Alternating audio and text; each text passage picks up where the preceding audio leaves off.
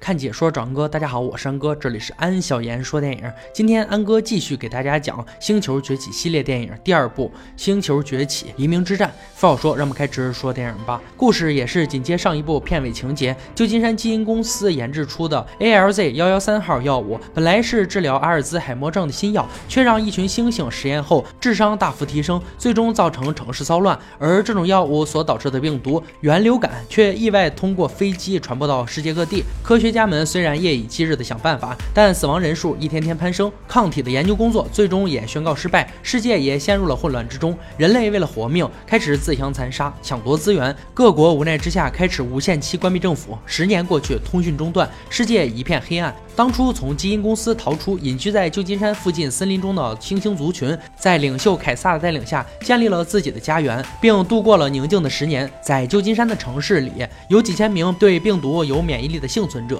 在高塔设施中建立了殖民地。领袖杰克一直试图与外界其他幸存者取得联系，为了让森林中的水坝继续为殖民地供电，猎人安迪领导的小队冒险上山去水坝修复电力系统，但在途中意外撞见凯撒的儿子蓝眼与他的朋友灰灰。小队成员卡夫因为害怕而开枪打伤了灰灰。凯撒与族群战士们也在同一时间赶到，凯撒对他们大喊了一声“离开”。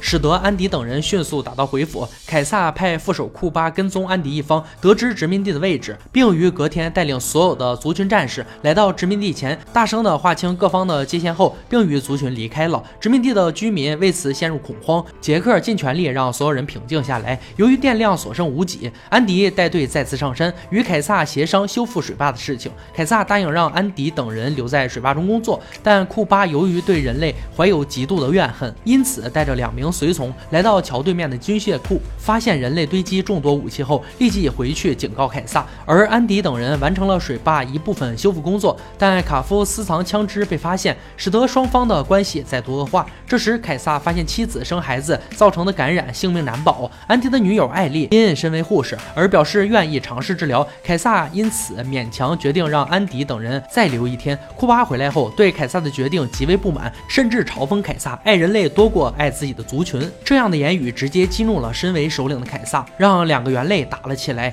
由于凯撒略胜一筹，在打斗之后，凯撒还是决定以猩猩不自相残杀的观念而赦免了他，但库巴反而更加不满，而决定自行动手。过了一天，安迪等人完成了修复工作，用水坝动力而将电力传送至城市。而安迪的女友艾丽因为治疗成功，也获得平安，双方也相互表示了感谢。但稍早的时候，库巴回到机械库，从两名持枪的卫兵手上夺走了一把冲锋枪，将车中的卡夫打死，拿走了他的帽子与打火机，命令两只忠诚于他的猩猩用打火机偷偷放火烧了家园，在暗中对高处的凯撒放冷枪，凯撒中枪坠落悬崖，制造是人类做的这一切的假象，自己则神不知鬼不觉地回到了族群里，谎称人类开枪袭击凯撒，使得猿类群情激愤，并接管领袖位置而领军进攻。当殖民地的居民因恢复电力而开始狂欢时，库巴骑兵率军拿着武器冲向殖民地，发起全面战争。猩猩族群在数量众多的情况下获得胜利，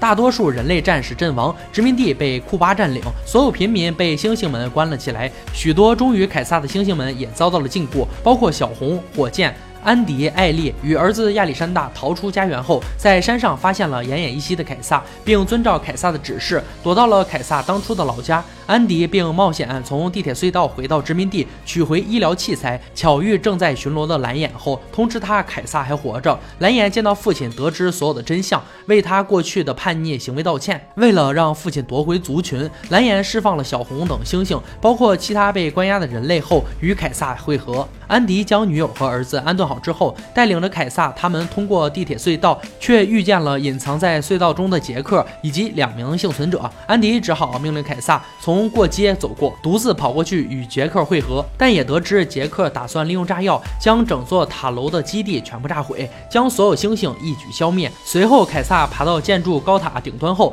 让部分猩猩感到大为吃惊，而两个猩猩领袖在互相看不顺眼之下，开始了一场恶战。安迪企图拿枪。阻止杰克引爆炸药时，杰克却声称他们已经和美国北方的军事基地取得联系。杰克一瞬间拿起了引爆器，大喊着他要拯救人类，并按下了开关，与两名手下同归于尽。基地的炸毁使得高塔崩塌，部分猩猩受了重伤。凯撒制服库巴之后，将他推到了高塔悬崖边。库巴自知穷途末路，本打算说服凯撒救自己，因为之前凯撒说过猩猩不杀猩猩。但凯撒回答他：“你不配做猩猩。”之后便直接放手，让库巴坠下高塔而身亡。劫后余生的安迪警告了凯撒关于人类军队的来临，但凯撒认为是猩猩挑起了这场战争，于是决定和种族留下来作战，也希望安迪立刻带家人离开城市，避开主战区。当安迪平静地离开后，凯撒开始领导所有跪在他面前的族群，开始接下来的战争，也就是我们明天要解说的《星球崛起三：终极之战》。《